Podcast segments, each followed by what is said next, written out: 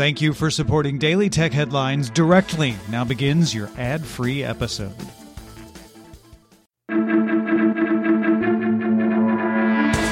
These are the Daily Tech Headlines for Tuesday, March 22nd, 2022. I'm Jen Cutter. A Moscow court banned Facebook and Instagram in Russia, with the judge ruling the app's activities as extremist.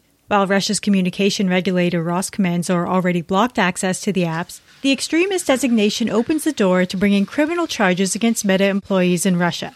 WhatsApp remains available in the country. In a statement on whitehouse.gov, President Joe Biden warned Russia was exploring cyber attacks and called on U.S. companies to accelerate efforts to lock their digital doors. The president suggested attacks could be in retaliation for sanctions following Russia's invasion of Ukraine. The briefing is a repetition of the Shields Up initiative launched by the Cybersecurity and Infrastructure Security Agency in February. Authentication services provider Okta is investigating reports of a breach following hackers posting screenshots of the internal company environment. Okta co founder and CEO Todd McKinnon confirmed the investigation may be linked to a January incident compromising the account of a third party customer support engineer at a subprocessor. McKinnon stated on Twitter Based on our investigation to date, there's no evidence of ongoing malicious activity beyond the activity detected in January. Okta manages networks and applications for ITV, FedEx, T-Mobile, among others. The Lapsus hacking group claims to have leaked source code for several Microsoft projects from an internal Azure DevOps server, including 90% of the source code for Bing and 45% of the code for Bing Maps and Cortana in a 9 gigabyte torrent. Bleeping Computer reports Lapsus has an uncompressed 37 gigabyte archive of Microsoft projects, and the company tells them they are aware of the claims and are investigating.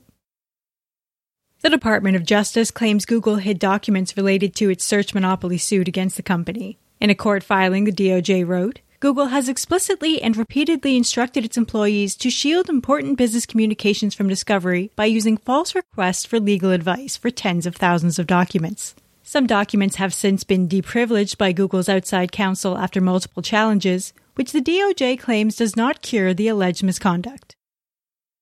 Apple's latest Apple TV update removed the option to buy and rent movies from Apple TV apps on Android TV and Google TV, though previous movie purchases are still available. Apple TV's app came to both Google TV and Android TV last year, offering Apple TV Plus access, channels, and rentals and purchases from iTunes directly on the device. A new How to Watch message states you can buy, rent, or subscribe in the Apple TV app on iPhone, iPad, and other streaming devices.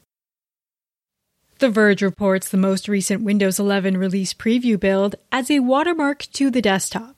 Folks using a workaround to run the operating system on unsupported hardware now see a System Requirements Not Met notice asking them to visit settings to learn more. However, there don't appear to be any feature limitations. Apple Podcast has new features for podcasters offering paid subscriptions on the app. Follower accounts were not previously visible to creators, but will be available on dashboards starting next month. Available now is the option to upload MP3s for paywalled content, previously limited to WAV and FLAC, and subscription banners can now be customized. Apple Podcast takes a 30% cut of subscription revenue from the first year and 15% from the second. Google removed the Craftsart cartoon photo tools app from the Play Store over warnings from security researchers that it collected Facebook credentials of users. The app required a Facebook login before allowing access to photo filters, which fell short of the advertised AI and machine learning cartoon tools, containing only a few basic options. The app had over 100,000 downloads before being removed. Roku OS 11s adds a What to Watch on Roku personally curated hub, suggesting popular and recently released movies and television shows, as well as the ability to change the screensaver to display their own images with photo streams. Photo streams can be shared and collaborated on with other Roku device owners on a shared album. Voice enabled keyboards will be available in Spanish, German, and Portuguese in the US and other supported markets, and Roku OS 11 rolls out in the coming weeks. And the Nintendo Switch 14.0.0 firmware update is now available, adding improved wireless headphone support, which was first introduced in the previous update. Now users can control volume with the console's volume buttons or on the Bluetooth audio device itself, with indicators on screen of any adjustments. Nintendo also added a folder feature to the UI called Groups.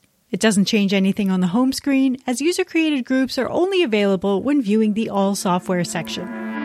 For more discussion on the tech news of the day, subscribe to the Daily Tech News Show at dailytechnewsshow.com, where you can also find the show notes and links to every headline. Please remember to rate and review Daily Tech Headlines on your podcast service of choice. From everyone here at Daily Tech Headlines, thanks for listening.